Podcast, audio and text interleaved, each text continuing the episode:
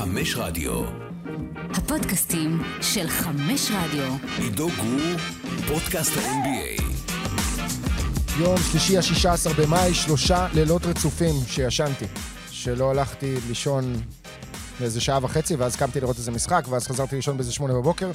וזה אומר שאני עם הרבה יותר אנרגיות מאשר בדרך כלל. סתם, לא באמת. אני עדיין מוכה מהארבעה שבועות הראשונים של הפלייאוף, ומחוסר בשעות שינה. אה, ואני לא היחיד שמוכה.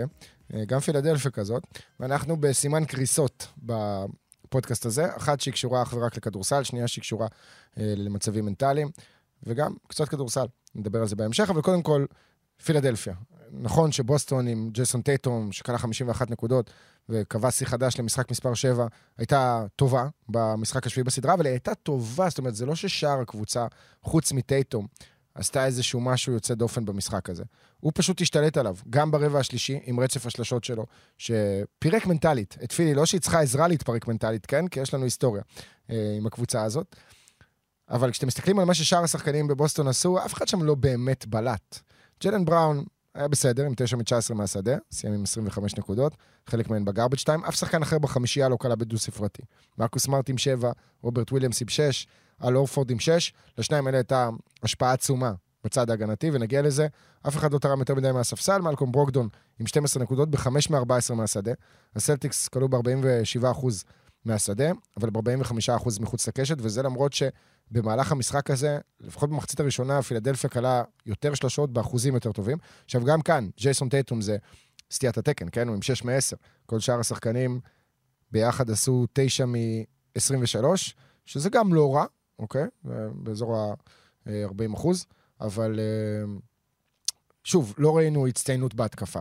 וג'ייסון טייטום בהופעה באמת פנומנלית. זה לא רק 51 נקודות, עם 13 כדורים חוזרים וחמישה אסיסטים ושתי חטיפות, יותר מהכל, זה ללא עיבוד כדור אחד. הוא השחקן הראשון בהיסטוריה של הפלייאוף, שקולע 50 נקודות ולא מאבד כדור. ואגב, הוא השחקן הרביעי שעושה משחק של 50 פלוס בפלייאוף הזה. אני בשידור שכחתי איזה אחד, ניקולה יוקיץ', כי זה היה המקרה היחיד שבו שחקן קלע 50 פלוס והקבוצה שלו הפסידה.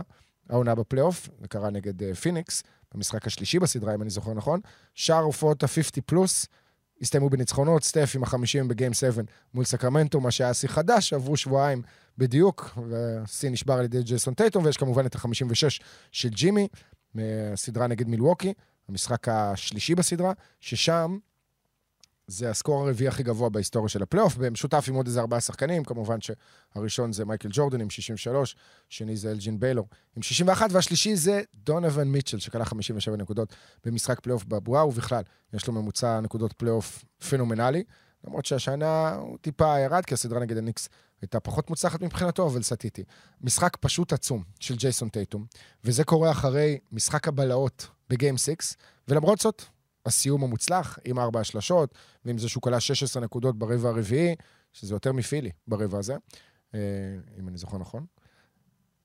בכל מקרה, הוא באמת שומע הרבה ביקורות בפלייאוף הזה, ובכלל גם הנה סימי, שמדבר איתי הרבה על טייטום, הוא מעדיף את ג'לן בראון, כי הוא חושב שטייטום לא מספיק אה, עקבי. עכשיו, יש בזה משהו. מצד שני, כמה אתה יכול להיות עקבי במשחקים של 30 פלוס? לג'סון טייטום היו 39 כאלה העונה. זה שיא של אה, בוסטון, זאת אומרת, איכשהו השווה את השיא של הארי ברד למשחקי 30 נקודות בעונה אחת. ונכון שג'לן בראון הרבה יותר יציב, עם המשחקים של ה-20 עד 25 נקודות, אבל הוא גם יציב בזה שהוא לוקח מעט זריקות. וזה לא קשור לג'ייסון טייטום. כן, אני חושב שהשניים האלה אמורים טיפה יותר להתאזן, ראינו פערים גדולים במשחקים אחרים בסדרה, במשחק הזה מן הסתם, ג'ייסון טייטום לקח 28 זריקות, 9 יותר מג'לן בראון, לגיטימי לגמרי. במשחקים רגילים זה צריך להיות איזה 3-4 זריקות יותר לטייטום, באזור של 50 זריקות משותפות, אה, טיפה יותר, טיפה פחות, תלוי במשחק, תלוי בקצב שלו. וגם היה הדיון הזה על אם שניהם יכולים לשתף פעולה ביחד והכל. בקיצור, הם שניהם יכולים לשתף פעולה ביחד, הם שומרים מצוינים, הם שחקני התקפה נדירים. וטייטום בסך הכל בן 25, כן? זאת אומנם העונה השישית שלו בליגה, והופעה שישית ברציפות שלו בפלייאוף, וכמעט תמיד הוא מגיע לטופ של הטופ, חוץ מלפני שנתיים זה היה, ההדחה מול ברוקלין, בסיבוב הראשון, בסוויפ אפילו, אם אני זוכר נכון, אבל מעבר לזה, או שבארבע אחת, מעבר לזה, יחסית מצליח, כן? לקח את הקבוצה הזאת לגמר מזרח גם בבועה, בסך הכל בעונה השלישית שלו, אז בליגה, ולבקר אותו על החוסר יציבות שלו, זה נראה לי קצת לא, לא הזמן. זאת אומרת, הוא, שחקן צעיר שעשה דברים שהרבה מאוד שחקנים בגיל שלו לא התקרבו בכלל לעשות, כולל הגדולים ביותר.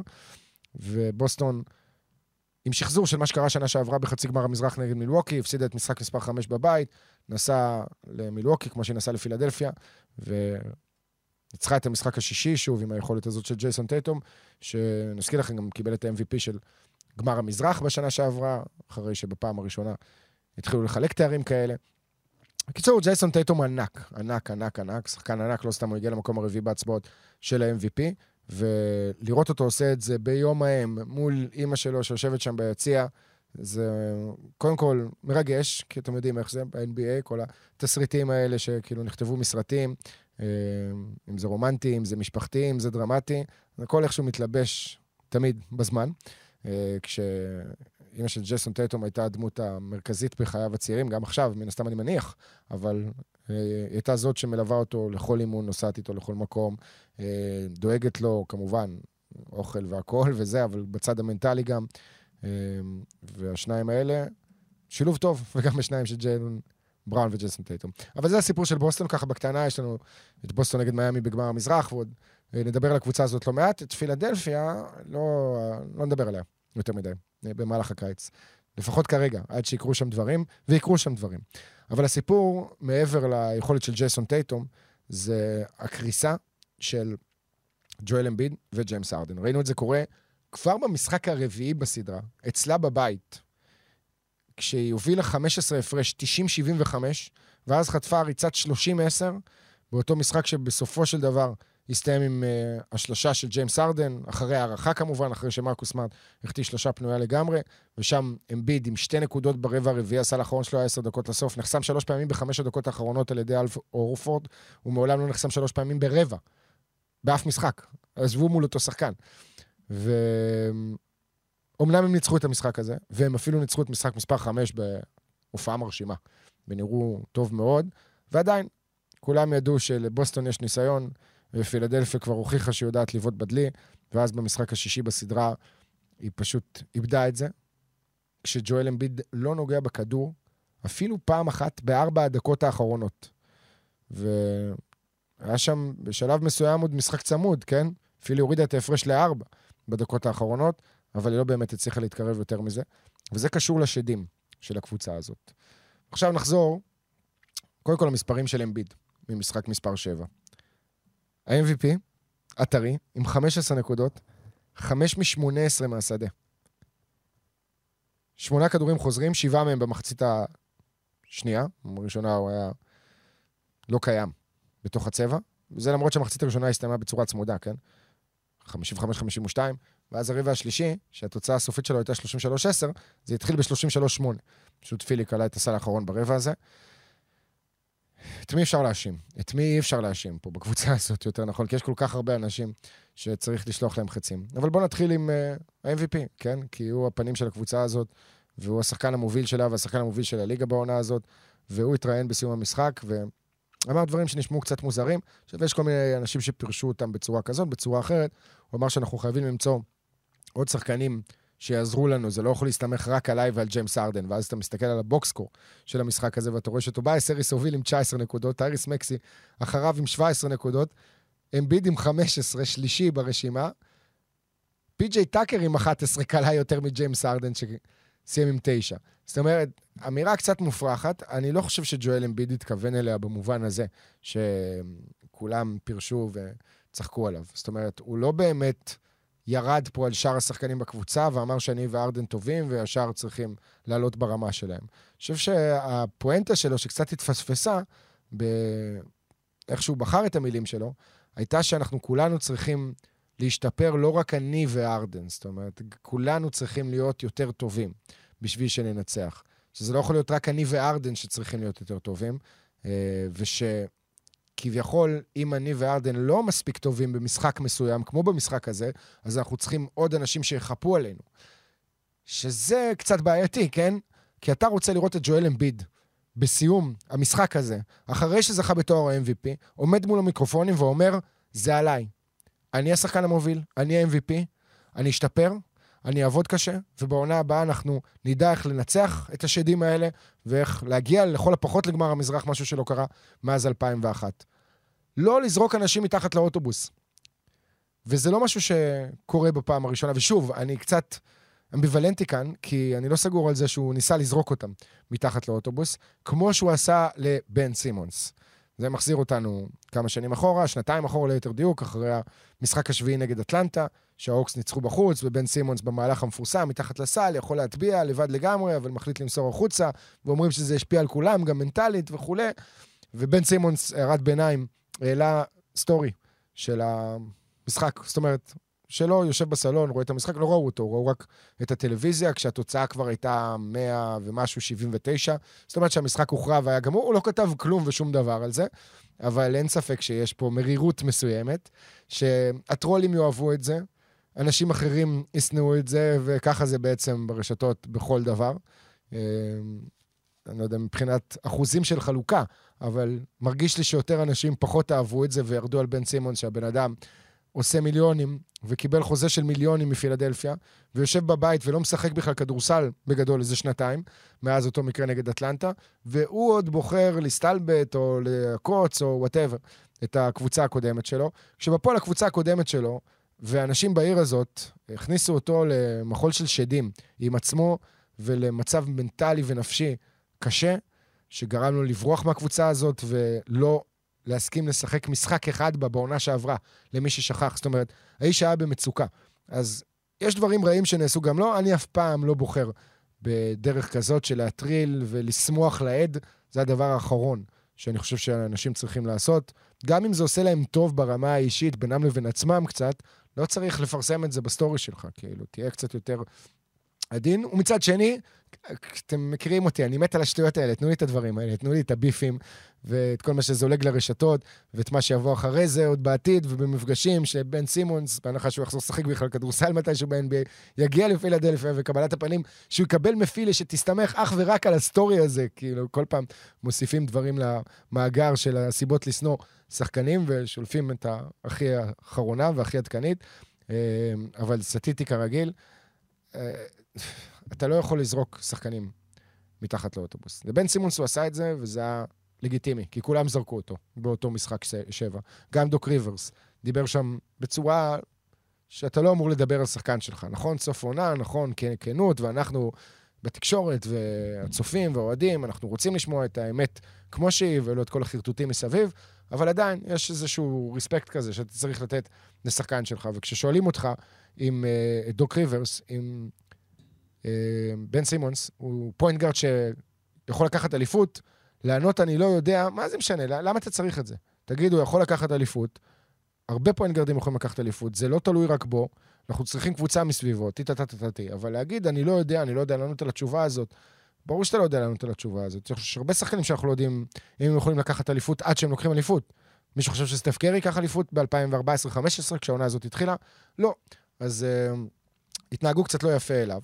ובעצם האמרה הזאת של אמביד מחזירה אותך אחורה, וגורמת לך לחשוב שאולי הוא בורח מאחריות.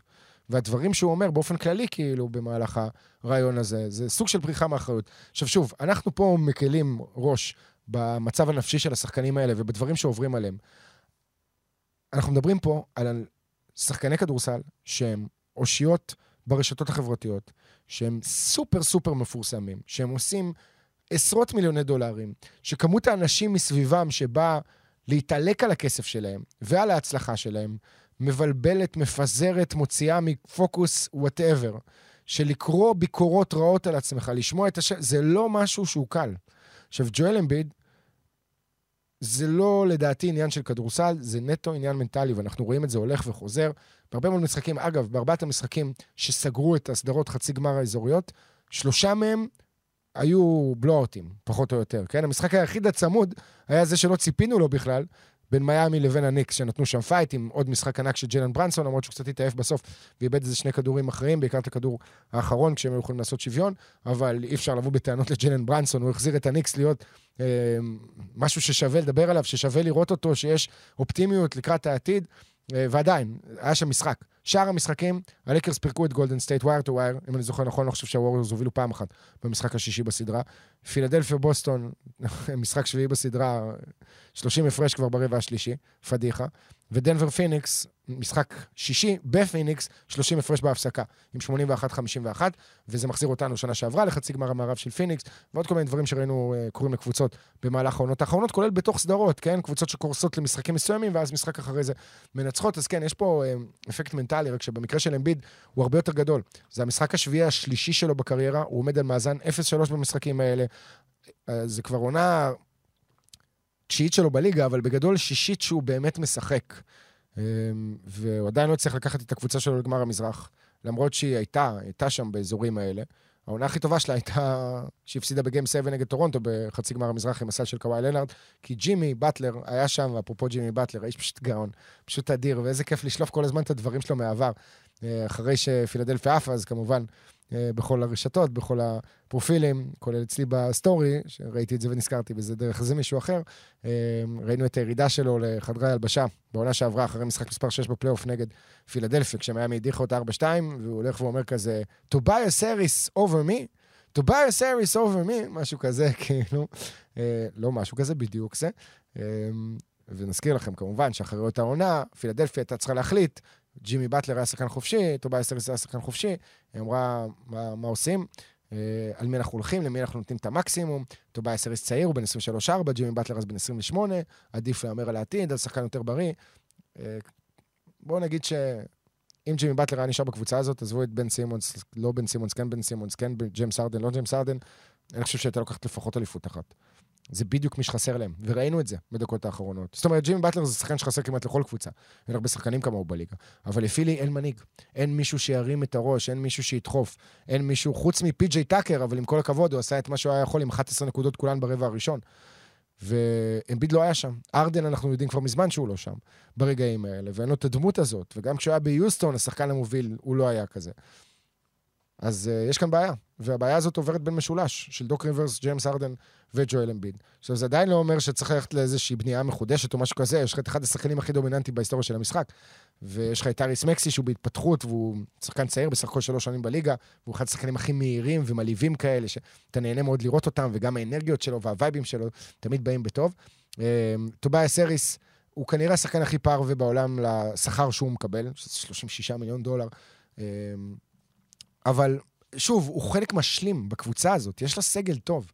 יש לה סגל שאני אישית, למרות כל הכישלונות, האמנתי בו בקיץ. כשאתם מסתכלים על החמישייה ואתם מוסיפים לחמישייה את ג'ורג' ניאנג, שקיבל מה, ארבע דקות במשחק השביעי בסדרה, ואת דניואל האוס, שהוא שחקן יותר טוב ממה שראינו ממנו במהלך השנה הזאת בפילדלפיה, בכלל, כאילו, לא בכלל, בגלל שדוק ריברס לדעתי לא השתמש בו כמו שהיה צריך להשתמש בו. פול ריד, שהוא שחקן בעיניי טוב מאוד, שהיה יכול לקבל הרבה יותר דקות בכלל במהלך הסדרה הזאת, ולא לעלות כ backup center לאמביד לאיזה שמונה דקות למשחק, ארבע בכל רבע. שייק מילטון שלגמרי נמחק מהרוטציה, שאני לא מבין את זה בכלל. יש לך point guard שלא תמיד מתפקד. אמ, איבדת ב... בעונה שעברה כמה שחקנים חשובים, אבל יותר מהכל יש לך דיאנטוני מלטון, שלא היה טוב. לא היה טוב, ציפיתי ממנו ליותר, ואני בטוח שציפו ממנו גם ליותר. וג'לן מקדניאלס, שבשביל מה הבאת אותו בדדליין, אם הוא לא משחק בכלל. מונטרז הארל זה בכלל בדיחה. הוא מחמם ספסלים במשחקי פלייאוף. לא זוכר מתי הפעם האחרונה שהוא עלה לפרקט בפלייאוף. אבל עדיין, יש פה סגל, יש פה. יש פה משהו לעבוד איתו. פשוט, דוק ריברס לא עבד עם זה כמו שצריך. ולא רק דוק ריברס, גם ג'ו מזולה לא עבד עם זה כמו שצריך לרוב שלבי הסדרה, עד שבמשחק השישי הוא עשה את ההתאמה שלו, ושם את רוברט וויליאמס בחמישייה יחד עם אל הורפורד, וראינו שכאן היה הימור. בוסטון הימרה על השלושות מהפינה של פילדלפיה, בגלל זה גם המשחק השביעי בסדרה התחיל עם שלוש שלושות שם של פי.ג'י טאקר, הוא זרק airball בראשונה, ואז שלוש רצופות, וזה מה שנקרא pick your poison, אוקיי? בוסטון רצה, רצתה לסכל את ה pick and roll של ג'ואל אמביד ושל ג'יימס ארדן. ובכל פעם רוברט וויליאמס היה שם בחיפוי ובגיבוי, כי הוא שמר בכלל על פי.ג'י טאקר. אז עם עין אחת לצבע ועם עין אחת על אמביד, או יותר נכון עם עין וחצי על אמביד, וחצי עין למי שנמצא שם בפינה. ואתם רואים את זה מבחינת מספרים, אוקיי? נזכיר, אמביד לא שיחק במשחק הראשון בסדרה, אבל במשחק השני, אה, ב pick and roll ים שהיו בינו לבין ארדן, היו מעט, היו 13 pick and roll ים, כי היה משחק של blowout, שנגמר ב-34 הפרש.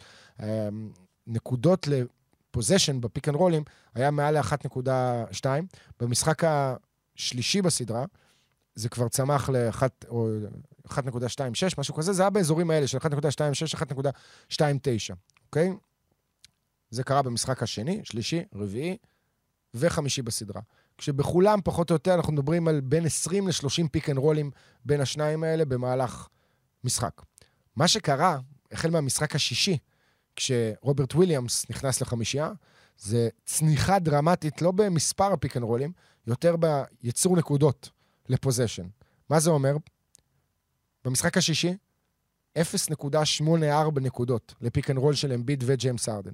במשחק השביעי בסדרה, זה ירד ל-0.79. עכשיו, תחשבו על זה, זה המון, היה בשלב מסוים 1.29. זה ירידה של חצי נקודה. אנחנו מדברים על 30, בין 25 ל-30 מהלכים נגיד, חצי נקודה, זה 15 נקודות 30 מהלכים כאלה. שזה דרמטי. נראה לי שאמרתי את המילה דרמטי. כבר. ממש דרמטי. וזה בגלל ההגנה, וזה בגלל ההתאמות שג'ו מזולה עשה. עדיין אני חושב שג'ו מזולה צריך לתת לגרנט וויליאמס לחזור לרוטציה, הוא יצטרך אותו. הוא שחקן מספיק טוב בשביל להיות שם, גם אם הוא לא ישחק עכשיו 20 דקות או 30 דקות. בתקופה של הבועה, 2020, היו לו כמה משחקים טובים, שלשות, שנה שעברה בפלייאוף והכל. אבל להעלים אותו לגמרי מהרוטציה, אני מסכים שהוא לא איזשהו שחקן אה, שבאמת הוא יותר מדי משמעותי ודומיננטי. אבל זה כן מישהו שיכול לעזור בשלשות, וכן מישהו שיכול לעזור בהגנה, אה, ומעניין מאוד לראות איך בוסטון תיגש לסיבוב הבא נגד מיאמי, מיד נדבר על זה קצת, אבל כאן הסיפור עדיין הוא פילדלפיה, ומה היא צריכה לעשות בקיץ. קודם כל, ג'יימס ארדן לא יישאר בקבוצה הזאת, אוקיי? אין שום סיכוי שהוא יישאר בה, למרות שיש לו אופציה על אה, חוזה לעונה הבאה, אבל זו אופציה שלו, הוא יבחר להיות שחקן חופשי. ראינו אותו גם בסיום המשחק באיזשהו רעיון, מדבר שם על אה, דוק ריברס, שאלו אותם על מערכת היחסים שלהם, עד כמה היא טובה, וזה, הוא אמר, בסדר, משהו כזה. כששחקנים עונים בצורה כזאת, אתה מבין שיש בעיה. ואנחנו יודעים שהוא רוצה לחזור ליוסטון, זה היה הבית שלו הרבה מאוד שנים, מאז שהוא עבר ב trade מאוקלהומה סיטי ליוסטון, מה זה היה, ב-2012-2013, אם אני זוכר נכון, עונה אחרי שאוקיסי הייתה בגמר, והוא בסך הכל עזב לברוקלין בעונת 2021, היה לו עונה וחצי בפילדלפיה, ועכשיו זה. בקיצור, יוסטון זה הבית, ותשאלו את מועדוני החשפנות שם. הם יודעים. זו הייתה הבדיחה שרצה אחרי שג'יימס ארדן עזב, שכאילו כל ה strip clubs עכשיו באבל וכאלה, הוא היה מוציא שם את כל הכסף שלו בערך. וג'יימס ארדן, אגב, בסדרה הזאת נתן שני משחקים של prime ארדן. עם 45 נקודות, שזה שווה השיא שלו בפלייאוף, במשחק הראשון בסדרה, ועם 42 נקודות במשחק הרביעי בסדרה, אבל מה קרה בשאר המשחקים? קבלו נתון עם כל הירידות וההשוואות בין uh, בן סימונס לבין ג'יימס ארדן. אז בשלושת המשחקי פלייאוף האחרונים של שני השחקנים האלה, ברבע הרביעי, אוקיי? מספרים של רבע רביעי, זהו, לא מה שקרה מעבר לזה. שניהם עם אפס זריקות מהשדה. אפס. אף אחד משניהם לא הרים זריקה בשלושה משחקים אחרונים שלהם ברבע הרביעי. שזה אומר אפס נקודות לג'יימס ארדן, עם אפס זריקות עונשין. בן סימונס, בניגוד לארדן, בשלושת המשחקים האלה, הלך לקו חמש פעמים וקלע את כל הזריקות עונשין. אז אין פה איזה trade off בסופו של דבר כשמסתכלים על הרגעים הסופיים והמכריעים מבחינת ה trade של ארדן וג'ואל אמביד. מצד שני, ברור שהיית עושה את ה trade הזה all over again, כי אמביד, אה, כי אמביד, אני אומר, trade של ארדן וסימונס, כי סימונס יושב בבית ולא משחק כדורסל. אז אם ארדן יחזור ליוסטון, וזה עוד, לדעתי, התחז... בוא, בוא נחכה, כאילו, 24 שעות נדע כבר מי תבחר ראשונה בדראפט. אם זאת תהיה יוסטון ובניאמה אה, יעבור לשם, יגיע לשם, אז אה, תהיו בטוחים שג'יימס ארדן ירוץ מיד אחריו. אבל גם אם הוא לא יעבור לשם, אני לא רואה אותו נשאר בפילדלפיה. ופילדלפיה לא צריכה לעשות יותר מדי שינויים. יכול להיות שבלי ארדן זה לא פחות טוב. באמת. אני מחזיק מטריס מקסי. מפנה לך כסף בתקרת שכר, לא יותר מדי כסף, כי ארדן ויתר על uh, חלק מהשכר שלו בשביל באמת להביא עוד שחקנים ולהעמיק את הסגל ולהשאיר אותו, אבל אמביד יישאר שם, מקסי יישאר שם. זה התחלה טובה. ארדן ואמביד ביחד, כבר לא רואה את זה קורה. אם בתחילת העונה האמנתי שעם הסגל מסביב זה יכול להתפתח לאליפות, אז זה לא התפתח לאליפות, וחבל על פילדלפיה, חבל על האוהדים שלה, שבמשחק השישי בסדרה הרעידו את הווייז פארגו סנטר. באמת, ישבתי בבית, ראיתי את המשחק, בקושי הצלחתי לשמוע את עצמי חושב, ואז החלשתי, כי היה אמצע הלילה, ולא רציתי להעיר את השכנים. אבל זהו, זה לגבי הסדרה הזאת, ולגבי העונה של פילדלפיה, עונה שמסתיימת באכזבה עצומה מאוד, בקריסה מנטלית. זה לא הסוף, זאת הדרך, אוקיי? עכשיו, יש הרבה פעמים שאפרופו גם הדברים של יאניס, אז אמביט זרק איזה משהו על זה ברעיון בסוף המשחק. אה, בבדיחות הדעת כזאת, לא בביקורת ליאניס בכלל. שוב, דיברתי על שפת גוף שלו, היה נראה גם קצת מוזר בריאיון. כאילו הוא לא לגמרי מבין אה, מה קרה, ולא מעכל עדיין את מה שקרה. ולא באמת לוקח אחריות, כי הוא כרגע בעיקר מוכה.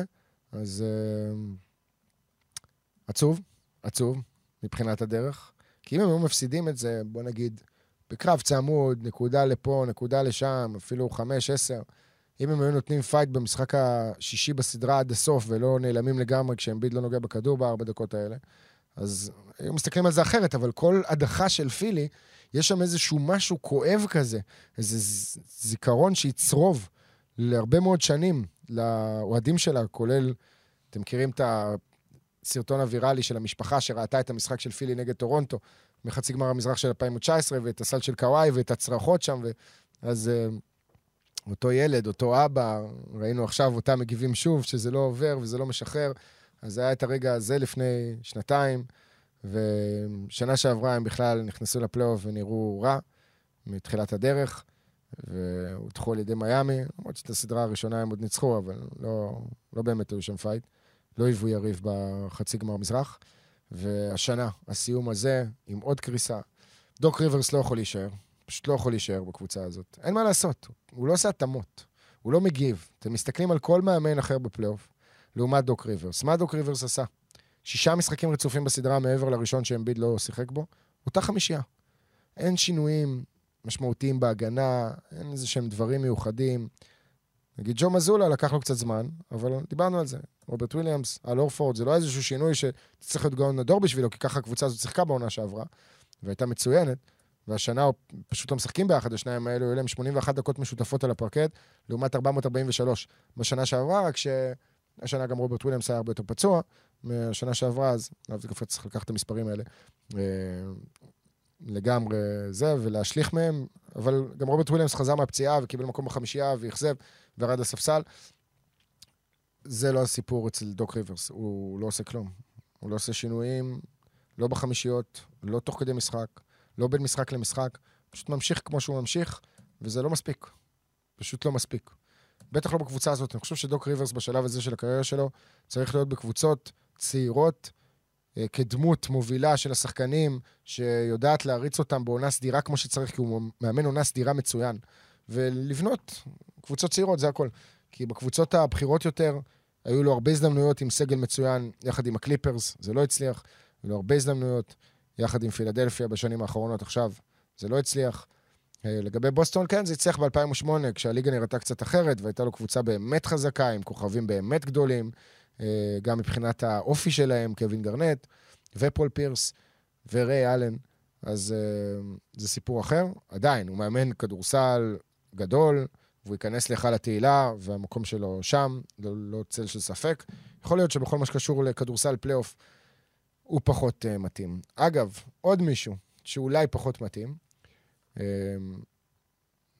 מונטי וויליאמס, מאמן של פיניקס, שפוטר היום, לא היום, פוטר השבוע. ואגב, דוק ריברס לפני המשחק השביעי נשאל מה, איזה עצה הוא יכול לתת למאמנים בשביל שלא יפטרו אותם, אז אה, הוא אמר, אל תזכו בתור מאמן העונה. כי זה מה שמונטי וויליאמס עשה, הרי, בעונה שעברה, כשפיניקס סיימה עם המאזן הטוב ביותר בליגה, והגיע לחצי גמר המערב, למשחק מספר 7, בבית, נגד דאלאס, וחטפה התעללות, ועכשיו היא שוב חטפה התעללות. אגב, מונטי וויליאמס היה עוזר מאמן בפילדלפיה עוד של ברד בראון, רגע לפני שדוק ריברס הגיע, ובעצם משם הוא עבר לפיניקס להיות מאמן ראשי. אז ככה, כמה דברים לגבי הפיטורים האלה. מונטי וויליאמס הוא המאמן המצליח ביותר מבחינת uh, ניצחונות מאז 2021, שזה אמור להיות משמעותי. זה אמור להיות חשוב בשביל משהו, בטח בפרק זמן כזה קצר, אז מסתבר שלא. ואנחנו בגל פיטורים, שפתאום כשמסכמים את מה שקרה בארבע שנים האחרונות, זה די הלם. אנחנו מדברים על 30 קבוצות ב-NBA. מאז תחילת עונת 2019-2020, יש רק חמישה מאמנים שהתחילו את אותה עונה, ועדיין מאמנים את הקבוצות שלהם. דובר על גרג פופוביץ' כמובן, אריק ספולסטרה, שהם הוותיקים ביותר עם אותה קבוצה, שפופוביץ' בפער עצום, סטיב קר, טיילור ג'נקינס מממפיס, ומייק מלון של דנבר. כל שאר 25 הקבוצות הספיקו להחליף מאמן לפחות פעם אחת בארבע השנים האחרונות, ומבחינת תארי מאמן העונה, אז מונטי וויליאמס פוטר. לפני שנתיים, בעונת 19-20, ניק נרס זכה בתואר, פוטר. בעונת 18-19, מייק בודנהולזר זכה בתואר, פוטר. בעונת 17-18, דוויין קייסי זכה בתואר, פוטר עוד יום, יומיים, שלושה לפני שהכריזו עליו בתור הזוכה של תואר מאמן העונה. אמ, מעבר לזה, סטיב קר, מייק בודנהולזר זכה בתואר גם באטלנטה. גרג פופוביץ', ג'ורג' קארל, שכבר לא מאמן בליגה, זה בדיוק עשר שנים אחורה, עוד מאמן שזכה בתואר ופוטר.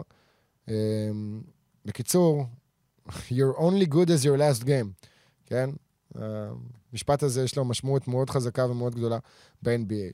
ולמה נתתי את הקו הישיר הזה בין מונטי וויליאמס לבין דוק ריברס? כי גם מונטי וויליאמס לא מגיב. לא מגיב. הוא לא עושה התאמות. הוא לא עושה שינויים משמעותיים. הספסל שלו, זה... אפשר לבוא ולהאשים את השחקנים הרבה, אבל זה לא שאין שם שחקנים שיכולים לשים את הכדור בסל. ראינו מלנדרי את בסדרה נגד uh, דנבר, את המשחק הזה עם החמש שלשות, 17-19 נקודות, מה שלא היה לו שם. הוא שחקן שצריך לעבוד בשבילו, להוציא אותו למצבים, לחסימות, וזה לא קרה. וגם הבחירה של מונטי וויליאמס מבחינת החמישייה, הוא עשה שם שינוי אחד מתי שהוא החליט שטורי קרייג, שהתחיל את הסדרה בדנבר עם איזה שני משחקים של דו-ספרתי וקלע כמה שלשות, אז הוא החליט שהוא ה scorer, אז הוא יוריד אותו לספסל, ויעלה שחקן אחר לחמישייה. נכון שהוא איבד את קריס פול באמצע, ונכון שיש לו דיאנדרה אייטון, שהוא צל של עצמו, בטח במשחקי פלייאוף, אבל עדיין. טרנס רוס נכנס לרוטציה בשלב מאוחר. טי.ג'יי וורן נכנס לרוטציה גם בשלב יחסית מאוחר, לא קיבל מספיק דקות. דמיון לי במהלך העונה היה אחד מקלעי השלושות הטובים ביותר ב-NBA מבחינת אחוזים. יש פה חומר שאפשר לעשות איתו יותר, אפשר לנסות לעשות איתו יותר. ולא ראינו את הניסיונות האלה. והדבר היחיד שהשתנה מתישהו במהלך הסדרה הזאת היה במשחק השלישי או הרביעי, שג'וק לנדל התחיל לקבל דקות פתאום, וגם הוא, במקור, לא היה אמור להיות הסנטר השני, הוא היה הרי הסנטר השלישי אחרי ביסמק ביומבו. שאני, אם הייתי המאמן שם, לא שאני מאמן של הקבוצת NBA, אבל יש דברים שהם מרחוק הם נראים ברורים לפעמים, שיש שחקנים שצריכים לקבל הזדמנויות. ויש שחקנים, כל מי שנמצא בליגה הזאת הוא כישרוני מאוד. ובוא נגיד ש-90% מהשחקנים בליגה הזאת, מינוס האלה שיש להם פחות טאץ', הסנטרים, שלא קולעים מבחוץ, יכולים בערב נתון לקלוע 20-25 נקודות. זה לא אומר שהם יכולים לעשות את זה פעמיים, שלוש בריצת פלייאוף, אבל זה אומר שאתה יכול לנסות ולתת להם צ'אנס ברגע שאף אחד אחר לא פוגע. ומונטי וויליאמס לא עשה את זה, וזה ייאמר לרעתו עם כל הבעיות ועם כל הפציעות ועם כל שאר הדברים. ובואו נחשף פה לסיפור גם את מאט אישביה, הבעלים של פיניקס, שרובכם התוודעתם אליו עכשיו, אחרי הסיפור עם ניקולה יוקיץ', אבל האיש הזה שולט בכל מה שקורה בסאנס מאז שהוא קנה את הקבוצה, וזה לגיטימי, גם כי הוא הבעלים, ובעל הדעה, בעל המאה הוא בעל הדעה, וגם כי הוא שחקן כדורסל לשעבר בעצמו, במישיגן סטייט, הוא לא זר למשחק. והוא בטח ובטח לא זר לניהול ולהצלחות, ובעצם שתי ההחלטות הגדולות שהתקבלו בפיניקס בחודשיים, שלושה האחרונים, הן שתי החלטות ש... לא יגידו נחתו על ידו, אבל לכל הפחות אושרו, והוא היה מעורב עמוק בפיטורים של מונטי וויליאמס. הצגת שם גם הצהרה משותפת יחד עם ג'יימס ג'ונס, ה GM של הקבוצה, הנשיא של הקבוצה, שנראה שכרגע הוא בסך הכל נמצא שם כחותמת נייר כזאת, כי מאט אישביה עושה את המהלכים. והדבר השני היה בטרייד כמובן עם דורנט. מאט אישביה רצה את זה, מאט אישביה דיבר בטלפון עם קווין דורנט. עכשיו השאלה שנשאלת היא מי יחליף את מונטי וויליאמס. ולא צריך לדאוג, אגב, למונטי וויליאמס שימצא קבוצה במקום אחר. יש, אגב, שיחות על מילווקי, שלא בטוח שזה הדבר הנכון, כי היא כרגע מסיימת uh, תקופה עם מאמן שמעבר לטרגדיה האישית שהוא עבר במהלך הפלייאוף עכשיו, uh, גם, לא בן אדם שעושה יותר מדי התאמות ויותר מדי שינויים, אלא מאמין במה שרץ וב system שלו, uh, אז לא בטוח שהוא בחירה נכונה לקבוצה כזאת, אבל הוא בטוח uh, בחירה מצוינת להרבה קבוצות אחרות, ולדעתי הוא ימשיך לאמן בליגה כבר החל מהעונה הבאה. מי ש...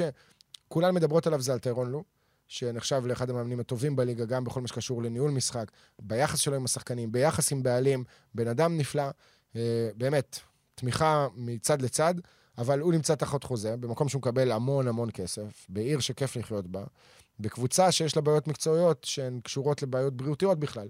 כי אין לו אף פעם את כולם בריאים, בטח לא את שני השחקנים המובילים שלו, קוואי ופול ג'ורג', אין לו אפילו אחד מרי ברוב הזמן, כמו בפלייאוף הזה, אחרי שקוואי שיחק משחק וחצי נגד uh, פיניקס, ובמשחק השלישי הוא כבר לא היה בסדרה, ואנחנו עדיין לא יודעים, אגב, מה הפציעה שלו אומרת, לא קיבלנו עדכון, כמה זמן הוא בחוץ, קרע במניסקוס, לפעמים זה יותר, לפעמים זה פחות. מה שכן, אה, שמעתי באיזה פודקאסט של אה, קווין אוקונור ושל קריס ורנון, שאני מאוד אוהב אותם, שוורנון שאל את טיילו, זאת אומרת, הסיפור הזה של טיילו רץ כבר איזה שבועיים, שלושה שבועות. קיצור, ורנון שאל את קווין אוקונור, קווין אובמר, קווין אוגרייזר, קווין whatever, מה זה, מה, למה הוא חושב שטיילו שתחת חוזה, האם, זאת אומרת, יש סיבה שהוא יעזוב את הקליפרס, האם זה משהו ריאלי?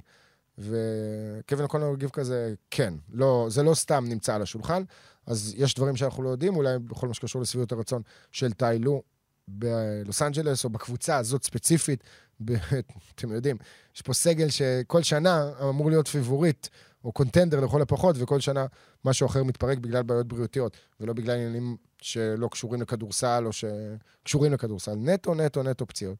אה, אז נחכה ויתפתח קיץ מעניין בגזרה הזאת של מאמנים, ילכו לאן, יגיעו, אה, ומה יקרה בפילדלפיה, שאני מעריך שתפטר את דוק ריברס, לכו תדעו, אולי מונטי וויליאמס יחזור לפילי, אה, אחרי שעזב אותה בתור עוזר מאמן. נזכיר שלפני זה הוא גם היה מאמן ראשי של ניו אורלינס, שבאותה תקופה גם הייתה את הטרגדיה, אני חושב, שאשתו נהרגה בתאונת דרכים, כשהוא היה מאמן הראשי של ניו אורלינס, שהוא היה assistant, לא משנה. זאת אומרת, בואו בוא נתקדם מזה. ומהקריסה של פיניקס, ש... אתם יודעים מה, סליחה, שנייה, עוד כמה מילים על פיניקס. אה, דיאנדרי אייטון, מה קורה עם דיאנדרי אייטון? דיאנדרי אייטון אמר בסוף המשחק שהוא רוצה להישאר, ה DominAyton, איך שהוא קורא לעצמו, אבל איזה domin ואיזה אייטון, איפה הוא חי? אני לא ראיתי רכות כזאת מאיש עם גוף כזה, אני לא זוכר מאז מתי. ולפני עשר שנים, 13 שנים, מה זה היה? בפלייאוף של 2010? אה, או, או ב-2011 בעצם, אה, דווייט האוורד חטף ירידות מקובי בריינט, you soft, you soft, you soft, וכולם קראו לו soft. מה זה הרכות הזאת של דיאנדרי אייטון? שיש רגעים בסדרה הזאת שכאילו נכבה לו השלט, שום מאמץ, שום אנרגיות, שפת גוף מבאסת. אני מבין שזה מבאס לשמור את ניקולה יוקיץ', שהוא אה, שחקן על-דורי, אבל כמון, מן. כאילו, תעשה עשרות מיליונים לשנה. תנסה. וזה משהו ש... ליווה אותו לאורך הקריירה, והייתה את הבעיה הזאת, והכניסה שלו בכלל לעולם הכדורסל היא כניסה כזאת של נסיבות, של מאמן שראה אותו בבאמאס באיזשהו אימון, והחליט להשקיע בו, ולקח אותו איתו לארצות הברית, ואריזונה, ותיכון, וקולג' והכול, והוא באמת שחקן מאוד מאוד מוכשר, לא סתם הוא נבחר במקום הראשון בדראפט, אבל האופי שלו תוך כדי משחק, האופי כדורסל שלו, זה אופי רע. לגבי קריס פול, לא יודע מה אפשר לעשות כבר עם קריס פול. בשלב הזה גם פיניקס צריכה להרים את הדגל הלבן. כואב הלב, הייתי בטוח שהוא יצליח לקחת אליפות עם הקבוצה הזאת בשנה שעברה כבר. היא הייתה פשוט מדהימה. גם השנה אחרי הטרייד של דורנט אמרתי, אוקיי, עם KD בריא זה עובד, והאמת, המשחק השני בסדרה נגד דנבר, קריס פול היה שם ברבע השלישי עם כמה סלים רצופים, היו שמונה נקודות, אם אני זוכר נכון, בסך הכל שש ברבע השלישי. והסאנז היו במשחק צמוד אחרי שחטפו בראש במשחק הראשון, אבל אז הוא נפצע במפסעה ולא חזר, ומשם נגמר הסיפור, ולכו תדעו. what if, הרבה רגעים של what if בליגה הזאת, בעיקר אצל האיש הזה, קריס פול, כולל הפציעה שלו בגמר מערב של 2018, כשיוסטון וגולדנסטייט נפגשו, והווריורס ניצחו את המשחק השביעי בסדרה בחוץ, בעוד עונה סדירה מאוד מאוד טובה שלו, ומתסכל, מתסכל עבורו, אבל בואו נראה, יכול להיות שנקבל פה אולי איזו עסקת sign and trade של פיניקס ופילדלפיה, לא רק ברמת המאמנים, לא שדוק ריברס יאמן את uh, פיניקס, אבל נגיד שג'יימס הארדן ילך לפיניקס, לחבור לקווין דורנט ולדווין בוקר, וזה יעשה את הצד השני, את ההפך. מי זה? זה שאני מדבר עליו? קריס פול. כן, לא, אני חושב שאוהדי פילדלפיה יעדיפו. הופה, הופה, הופה, הופה, breaking news, ממש לפני כמה דקות, תוך כדי שאני מקליט את הפודקאסט הזה, דוק ריברס מפוטר מאימון פילדלפיה. סוף סוף אנחנו מקבלים כותרת בזמן הקלטת הפודקאסט. כמעט תמיד זה קורה שעה, שעתיים, שלוש אחרי, אנחנו מדברים, מדברים, מדברים על משהו, ונותנים כל מיני ניתוחים והשערות והערות, ואז אחרי שלוש-ארבע שעות, בום, הבן אדם הזה הלך, הבן אדם הזה עבר, הטרייד הזה קרה. אז הנה, כל הדברים שדיברנו עליהם כאן, באים הלכה למעשה בהחלטה של uh, פילי, של דריל מורי, לפטר את דוק ריברס, שעשה שלוש עונות בפילדלפיה, שלוש עונות פחות מוצלחות מבחינת התוצאה הסופית, וזהו, הקיצר, כבר דיברתי על זה, כאילו זה קרה בתכלס, אז כאילו, אין פה איזשהו שינוי מהותי מבחינת הכותרת שהפכה את זה למשהו רשמי. אה, זה מחזיר אותנו שוב בקטנה לכריס פול ופיניקס. לא יודע, לא יודע מה יקרה שם, יש שם אבל פיניקס עם קווין דורנט ועם דווין בוקר. אה, יש לה את אייטון תחת חוזה, היא צריכה למצוא דרך להעביר אותו, כי משהו לא עובד איתו, ואני חושב שגם זה ברמת הכדורסל, הוא לא מתאים כל כך למשחק הזה, הוא איטי מדי. דווין בוקר ו... כריס פול, וכריס פול, אני אומר, דווין בוקר וקווין דורנט צריכים משהו בסגנון בוסטון כזה, שיהיה להם איזה big man גבוה שהוא שומר טוב, שהוא מרווח את המשחק, קולע שלשות, מישהו כמו אל הורפורד, לא שיש הרבה אל הורפורד, אבל נגיד ברוק לופז, ברוק לופז היה יכול להתאים בול, בול, בול בפיניקס. אז בואו נחכה ונראה איך הדבר הזה יתפתח. נעבור לסיפור העצוב של ה-NBA בחודשים האחרונים, ולסיפור הזה קוראים ג'ה מורנט, ששוב, מנופף בנשק בלייב אינסטגרם של חבר שלו. אני חייב להגיד, אבל שנייה, לפני העצוב, יש את הקטע המצחיק. וכמות המימים על זה, הרגה אותי, הרגה אותי. הראשון היה זה של קיאנו ריבס, מהסרט ג'ון וויק, שכאילו ה caption, הכיתוב למעלה, היה ג'ה מורנט כשחברים שלו אומרים שהם הולכים לעלות לייב לאינסטגרם. ואז רואים כאילו קטע מהסרט ג'ון וויק, שקיאנו ריבס אומר, I'm gonna need a gun. אה, וזה משהו שחזר על עצמו, כן? אה, ג'ה מורנט, שחברים שלו אומרים שהוא עולה ללייב, שהם עולים ללייב אינסטגרם, אז רואים איזו ילדה מוציאה אקדח מה, אה, מהמגירה בבית, או מישהו יורה, היו מלא, מלא, מלא, מלא כאלה. אז מהבחינה הזאת זה היה מצחיק. אבל מבחינת ג'ה מורנט זה היה פחות מצחיק. ואף אחד לא מבין איך הוא עושה את מה שהוא עושה. אחרי מה שקרה לפני חודשיים וחצי, אחרי שהוא פגש את אדם סילבר לשיחת הבהרה, שקיבל השעיה משמונה משחקים, אחרי שהוא סיים את העונה הזאת עם רעיון טוב בסיום, בניגוד לאמביד, הוא דיבר על האחריות האישית שלו ועל מה שהוא צריך לעשות, גם מחוץ למגרש וגם על המגרש, ואז זה קורה שוב. עכשיו, כשאף אחד לא מבין התנהגות של בן אדם, אז כולנו יכולים להבין דבר אחד מאוד ברור. משהו לא בסדר איתו. הוא לא עושה את הדברים האלה כי הוא חושב ש... שאף אחד לא ישים לב ולא יראה. אני לא חושב שהוא גם עושה את זה כי יש לו איזשהו צורך מטורף להחזיק אקדח ביד. לדעתי, יש פה מקרה קלאסי של יותר מדי מפורסם, יותר מדי מהר, תהילה שמערערת בן אדם.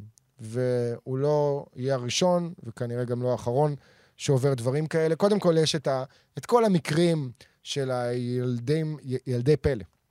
אוקיי? אין הרבה ילדי פלא, ש... אין בכלל ילדי פלא ששרדו. מי, מי שרד? ארד, אה, או מפיק שלנו. אתה זוכר, יש לך איזה מישהו, איזה ילד פלא ששרד, שנהיה גדול? מי? התאומות של אה, צער גידול בנות? לא נראה לי. אה, הילד משנות הקסם, ג'ון סוואג', מה השם שלו? לא יודע. היחיד שכשאני מסתכל על הסרט, אני והחבר'ה, Stand by Me, אז היו שם איזה כמה שחקנים שאחרי זה התקדמו ונהיו גדולים יותר, אבל בסדר, זה כעס של ילדים, זה לא איזה... למה זה קורה? זה קורה כי ההצלחה מגיעה לילדים בגיל צעיר מדי, הם עוד לא התבגרו, הם עוד לא התעצבו, הם לא יודעים מי הם לגמרי. אף אחד מאיתנו לא יודע מי הוא לגמרי, לפעמים גם בגיל 30 ו-40, אבל בוא נגיד שעד גיל 25, 6, 7 לפחות, אתה כאילו, אתה עדיין מתעצב, אתה עדיין עובר חוויות מעצבות שבונות אותך. ו... הנה, אני אתן לכם דוגמא את בריטני ספירס, תראו כאילו מה קרה מבריטני ספירס, ואיך החיים שלה התפתחו. אה, ששוב, היא הייתה וונדר קיד, אבל לא ממש וונדר קיד, היא פרצה רק בכיתה י"ב, משהו כזה.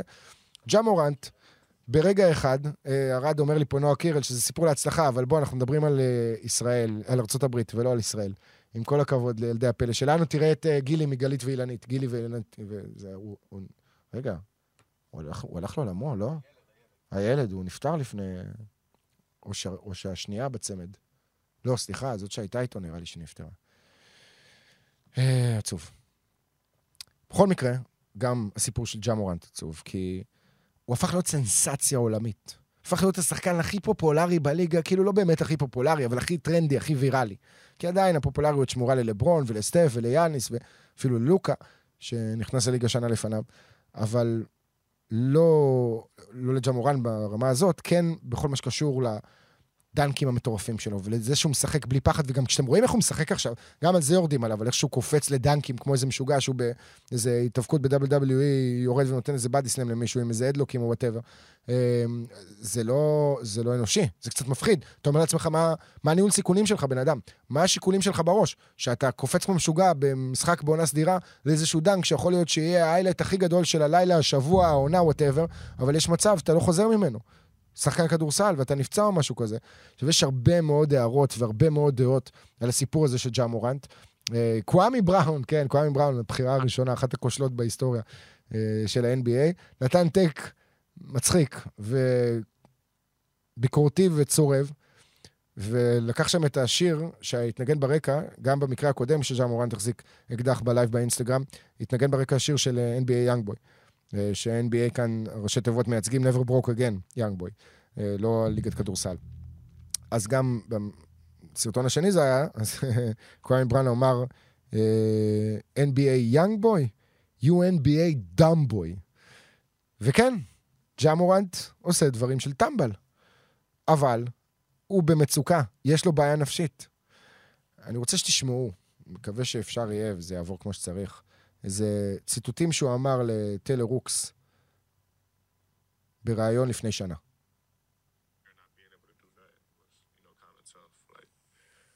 I was just overthinking a lot. Like I was, you know, getting down. Like, but I don't, I don't tell nobody, you know, none of that stuff. Like I just, anytime somebody asks me, like, like, are you okay? I'm I always say, you know, I'm good, even if I'm not. Like, I'm just kind of used to, you know, getting through stuff on my own. So it was definitely tough for me. So. שמעתם גם כששואלים אותו אם הוא בסדר, והוא לא בסדר, הוא אומר שהוא בסדר. יש עוד איזה משפט שלו שם, שהוא מדבר על אה, אחד מהמשפטים האהובים עליו, אה, הציטוטים האהובים עליו, של כשאתה עוגן, בשביל כל כך הרבה אנשים, כשאתה עוגן בשביל הספינה, או whatever, לפעמים אתה לא שם לב שאתה טובע בעצמך. זאת אומרת, המשמעות בחיים שלו זה שהוא עוגן של כל כך הרבה אנשים מסביבו, אה, שהוא דואג להם, אז הוא לא שם לב שהוא הולך לעצמו באיבוד, הולך בעצמו לאיבוד. וזה, אני חושב, הסיפור של ג'ה מורנט, כי אנחנו רואים אותו מסתובב עם חברים מהילדות. זה לא כל מיני אנשים חדשים שנכנסו לחיים שלו, והוא לא היה כזה בתור ילד. זאת אומרת, זה חברים משלב קצת יותר מתקדם של החיים שלו. הוא למד בתיכון פרטי, uh, הוא גדל בסביבה טובה, הוא לא איזה מישהו שהסתובב עם אקדחים בילדות שלו וראה אנשים נורים על ימין ועל שמאל ונהרגים. מצד שני, החברים שלו כן, ואולי זה גורם לו להרגיש מגניב. וגם, אפשר להגיד שבסיטואציה הזאת של התהילה ושל זה שאתה בתוך שנתיים הופך מבן אדם שאף אחד לא מכיר למישהו שלא יכול ללכת ברחוב בלי שיקפצו עליו עם אה, אה, סלפיז ותמונ... וחתימות ודברים כאלה. אה, פתאום כאילו לעשות טרנזישן כזה ולדעת להתמודד נפשית עם הכוכבות שלך, עם הפרסום שלך, עם הניתוק שלך מהחיים הקודמים, אז אולי יש משהו בזה שאתה חוזר למקורות כדי למצוא איזשהו מקום של יציבות. עזבו, אני לא אמשיך להעריך בעניין הזה, כי אני לא פסיכולוג. אין לי שום הכשרה כזאת. אני כן חושב שאני יודע לזהות כל מיני אה, הליכים כאלה ואחרים שאני רואה אצל אנשים, כי בואו לא נשכח שאני מלווה את האנשים האלה. את ג'ה מורנט כבר שנה רביעית, חמישית, מאז שהוא בליגה, קצת לפני שהוא בליגה. ורואה את כל הפיקים שלהם ואת כל הלואו שלהם, ואני יכול להעריך איזושהי הערכה, אבל עדיין, אני לא איש מקצוע בתחום הזה, ואני אשאיר את זה לאנשי המקצוע. מבחינת העונש, אני די בטוח שתהיה פה השעה של 25 משחקים. אה, לא הרבה יותר, גם לא הרבה פחות. בוא נגיד שלדעתי זה נע בין 20 ל-25 משחקים. העונש שאדם סילבר ייתן לו, אנחנו מחכים לשמוע אה, מה ההחלטה ואיך זה ישפיע על הקבוצה בעונה הבאה, אבל הוא צריך עזרה. שואלים אותי כל מיני אנשים, אה, אם אני חושב שהסתיימה לו קריירה. לא, ממש ממש לא. אני לא חושב שהסתיימה לו קריירה, זה עוד לא שם. נכון שזה מדאיג, ונכון שהזכרתי דוגמאות אחרות מעולמות אחרים, לא רק של הספורט, שזה פגע בהם, התהילה, וגמר אותם, אבל יש סביבו אנשים שאוהבים אותו ודואגים לו, יש כמה שעושים לו רע. אנשים שאוהבים צריכים לנקות את האנשים שעושים רע. יש פה טיפול, כנראה, שבן אדם צריך לעבור, טיפול פסיכולוגי, ואפשר לצאת מזה, ואפשר להתאושש מזה. ואני בטוח שחלקכם עברתם דברים בחיים רעים מאוד, ורגעים פחות טובים, אומנם לא החזקתם אקדחים ונופפתם בהם, אה, אבל כולנו עוברים תקופות קשות יותר, במקרה שלו זה באמת, אני לא אשווה בין תקופה קשה של החיים לבין אדם שיש לו הכל והולך לאיבוד, כן? ומתפלפ קצת בצורה מסוימת.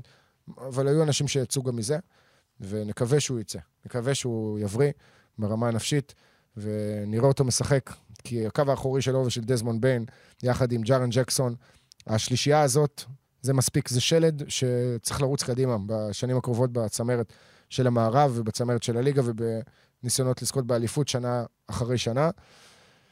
אה, רק נציין שמיילס ברידג'ס, שהכה את אשתו וזה היה מקרה פלילי, שהוא בסוף לא, לא טען שהוא אשם, אבל הוא גם לא, הוא גם לא לא אשם בסיפור הזה, והוא קיבל איזה 100 עבודות שירות, אה, קיבל השעיה של 30 משחקים. סביר להניח שז'אל לא יקבל יותר מזה. מה שכן, צריך להגיד, אנשים מהליגה התערבו פה. ובניגוד למה שקרה בפעם הקודמת, על השעה של השמונה משחקים, עכשיו יהיה עונש קשה. אה, כי זה לא רק אדם סילבר, זה גם אנשים מקבוצות אחרות. שמדברים עם הנהלת הליגה ומשמיעים את הדעה שלהם, ואי אפשר לעבור על זה בסליחה. מצד אחד. מצד שני, הצביעות של אמריקה זה משהו כאילו. כן, יש קוד התנהגות בתוך ה-NBA, וג'ה מורנט חוצה את הקוד הזה, והוא צריך להבין את הסביבה שלו, אוקיי? יש, אין גם חוק נגד לשתות אלכוהול. זאת אומרת, אני יכול לשבת פה עכשיו במרפסת של ערוץ הספורט ולשתות לי בירה, אף אחד לא יגיד לי כלום. אבל אם אני אשתה חמש בירות, פה במרפסת, ואני אגיע לשידור, כולי זה, או עזבו לשידור, הסתובב פה במקום העבודה, חצי שיכור, אז אוקיי, פעם אחת החלקתי. פעם שנייה, בועטים אותי. מה, יש... יש דברים שאתה לא יכול לחזור עליהם. אני לא ג'ה מורנט, כן? אין לי את היכולת שלו, ויש אנשים שיש יותר סליחות עבורם, אבל אמריקה צבועה. זאת אומרת, ג'ה, בלי קשר ב-NBA זה NBA, אבל איך שזה מתפוצץ מעבר לזה, זאת המדינה שמקדשת נשיאת נשק, וכמות האנשים שנהרגים שם, לא עוול בכפם, על זה שהם הולכים לבית ספר ילדים קטנים, בגלל שזה חולה נפש, יכול לקנות, להיכנס לסופר ופשוט לקנות שם נשק, אה, ולא צריך פרמיט ולא כלום, וישר לבוא לרסס, אז אתם הבאתם את זה, התרבות האמריקאית, אוקיי? תטפלו בזה, אתם אוהבים מצד אחד לגנות, ומצד שני... אה, לסתום את הפה על דברים מסוימים. וכאן ספציפית יש אנשים מה-NRA, שזה יותר לצד הימני והשמרני של המפה, אבל אני לא אכנס עכשיו לתוך פוליטיקה של ארה"ב. אה, סדרות הגמר יוצאת לדרך הלילה, מילווקי לא תהיה שם, לא יודע למה אמרתי מילווקי, ישר שאמרתי, אמרתי לא תהיה שם. אה, מי שכן תהיה שם זה הלייקרס ודנבר. מיאמי ובוסטון, שחזור של גמרות, גמרות, גמרות אזוריות, וואי, איבדתי את זה. אה, שחזור של הגמרים האזוריים של 2020, אה, מה שקיבלנו בבועה, שחזור של גמר המזרח מהשנה שעברה, בעצם שלוש מתוך ארבע שנים מיאמי ובוסטון נפגשות בגמר המזרח, שלא שמנו לב בשקט בשקט, זה הפכה להיות יריבות, חתיכת יריבות, כן? היסטורית, אם אתם מסתכלים עכשיו על שלושה מפגשים בארבע שנים, זה מדהים. אני לא ארחיב יותר מדי כרגע למשחקים האלה ועל ההכנה למשחקים האלה. כולם שואלים אותי מי תנצח, מי אלופה, מי פייבוריטית. אז ככה, נגיד שעם כל הכבוד לג'ימי, שהוא באמת ענק בסדרה נגד הניקס, הוא היה קצת... זאת אומרת, הוא לא היה הוא היה טוב, הוא היה טוב בסדרה נגד הניקס, אבל הוא לא היה מדהים. ונגד בוסטון הוא יהיה חייב להיות יותר ממדהים, יותר ממה שהוא היה נגד מילווקי. לדעתי בוסטון פייבוריטית לקחת את הסדרה הזאת בשישה משחקים, אה, למרות שזה אומר שהיא תצטרך לנצח את משחק מספר 6 במיאמי. אה, היא קבוצה יותר טובה, היא קבוצה יותר עמוקה, ועדיין, ההיט זה סיפור. אנחנו לפני ארבעה שבועות היום, היינו במשחק ה play-in הראשון. מיאמי, ארבעה שבועות? רגע, לא, נראה לי שכבר טיפה יותר. חמישה שבועות? כן, חמישה שבועות כנראה. במשחק ה play-in הראשון, מיאמי אירחה את אטלנטה, קלינט קפלה עשה לה בית ספר בריבאונדים. ההיט נראו מסכנים חבוטים עלובים, הפסידו את המשחק הזה, ירדו למשחק ה play-in השני, ותראו איפה הם נמצאים עכשיו בגמר המזרח, שזה פנומנה, פנומה, פנומנל. יצא לי פנומנה, כן, לא התלבש טוב. אה, אחלה, אחלה, אחלה, נועה קירל, באמת, אדירה. באמת מייקל ג'ורדן בתחרות אה, הטבעות של הליגה הלאומית, כמו שצייצתי, ועם כל זה שהשוודית זכתה והכל, עדיין. בחצי גמר, אגב, היא לא הייתה כזו טובה, כן? ההופעה של הזיפה וכאלה וזה, הריקודים תמיד שם. אבל uh, זהו, אם הגעתי עד לשם. אמ, כל בשידורים ישירים בערוץ הספורט, בחמש ספורט, גם הגמרים האזוריים, גם הגמר ה-NBA, ועל ויקטור וומבניאמה ועל ה lottery אנחנו נדבר אחרי שנדע מי תבחר את ויקטור וומבניאמה ואיך העולם שלה ושל ה-NBA הולך להשתנות. כל כך הרבה אבני דומינו יפלו אחרי הלילה הזה וה lottery. אה, תחשבו שהוא מגיע ליוסטון. אז זה אומר שאולי ג'יימס הארדן ישר, תוך שנייה קופץ חזרה ליוסטון. ומה זה אומר על פילי, ומה זה אומר על קבוצות אחרות, ומה יוסטון תעשה, אולי ברגע שיהיה לה את וומבניאמה, וג'יימס הארדן היא תהמר כבר עכשיו, כבר עכשיו, מעונת ה rookie שלו. אז היא תיתן את הבחירות האחרונות שלה, אם זה ג'בארי סמית, אם זה ג'לן גרין, בחירות גבוהות, לא יודע, שנגון, מה הוא, שנגון וומבניאמה ביחד. זה רק בסיפור של יוסטון, אם הוא מגיע לדטרויט, אם הוא מגיע לסן אנטוניו, לפופוביץ', הצרפתי, טוני פארקר, כל מיני מסורת של שחקנים בינלאומיים. טים דנקן, אם אתם רוצים, איי הבתולה, מנו כמובן, וכאלה.